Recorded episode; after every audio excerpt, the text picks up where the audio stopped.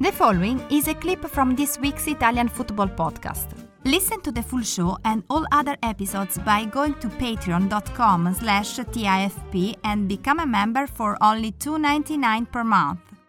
So, De Ligt to Chelsea. The situation is a, is, a bit of a mess for, for, for Juventus with De Ligt. He has two years left on his contract. So if Juventus don't sell now, they risk losing him for, for a, you know, a much reduced price next year. But but can they afford to to to to, to sell him now? They've lost Chiellini already this summer. They've got Bonucci, who's 35, and his body is start, starting to break down. Their other options at centre back aren't a guarantee uh, right now. Um, so if they sell De Ligt, they probably have to sign two two centre backs. Um, and yeah, it just it kind of just shows the the lack of planning, the lack of a medium long term project um, at Juventus when it comes to transfers. You look at Beppe Marotta Inter you know, back in January, he knew he probably would have to sell a defender um, this summer, so he started planning on a replacement in in Bremer um, for you know for something like 30 million. You know, Juventus should have been doing this six months ago when they knew that there was a possibility De Ligt might not sign a new contract and may look to leave.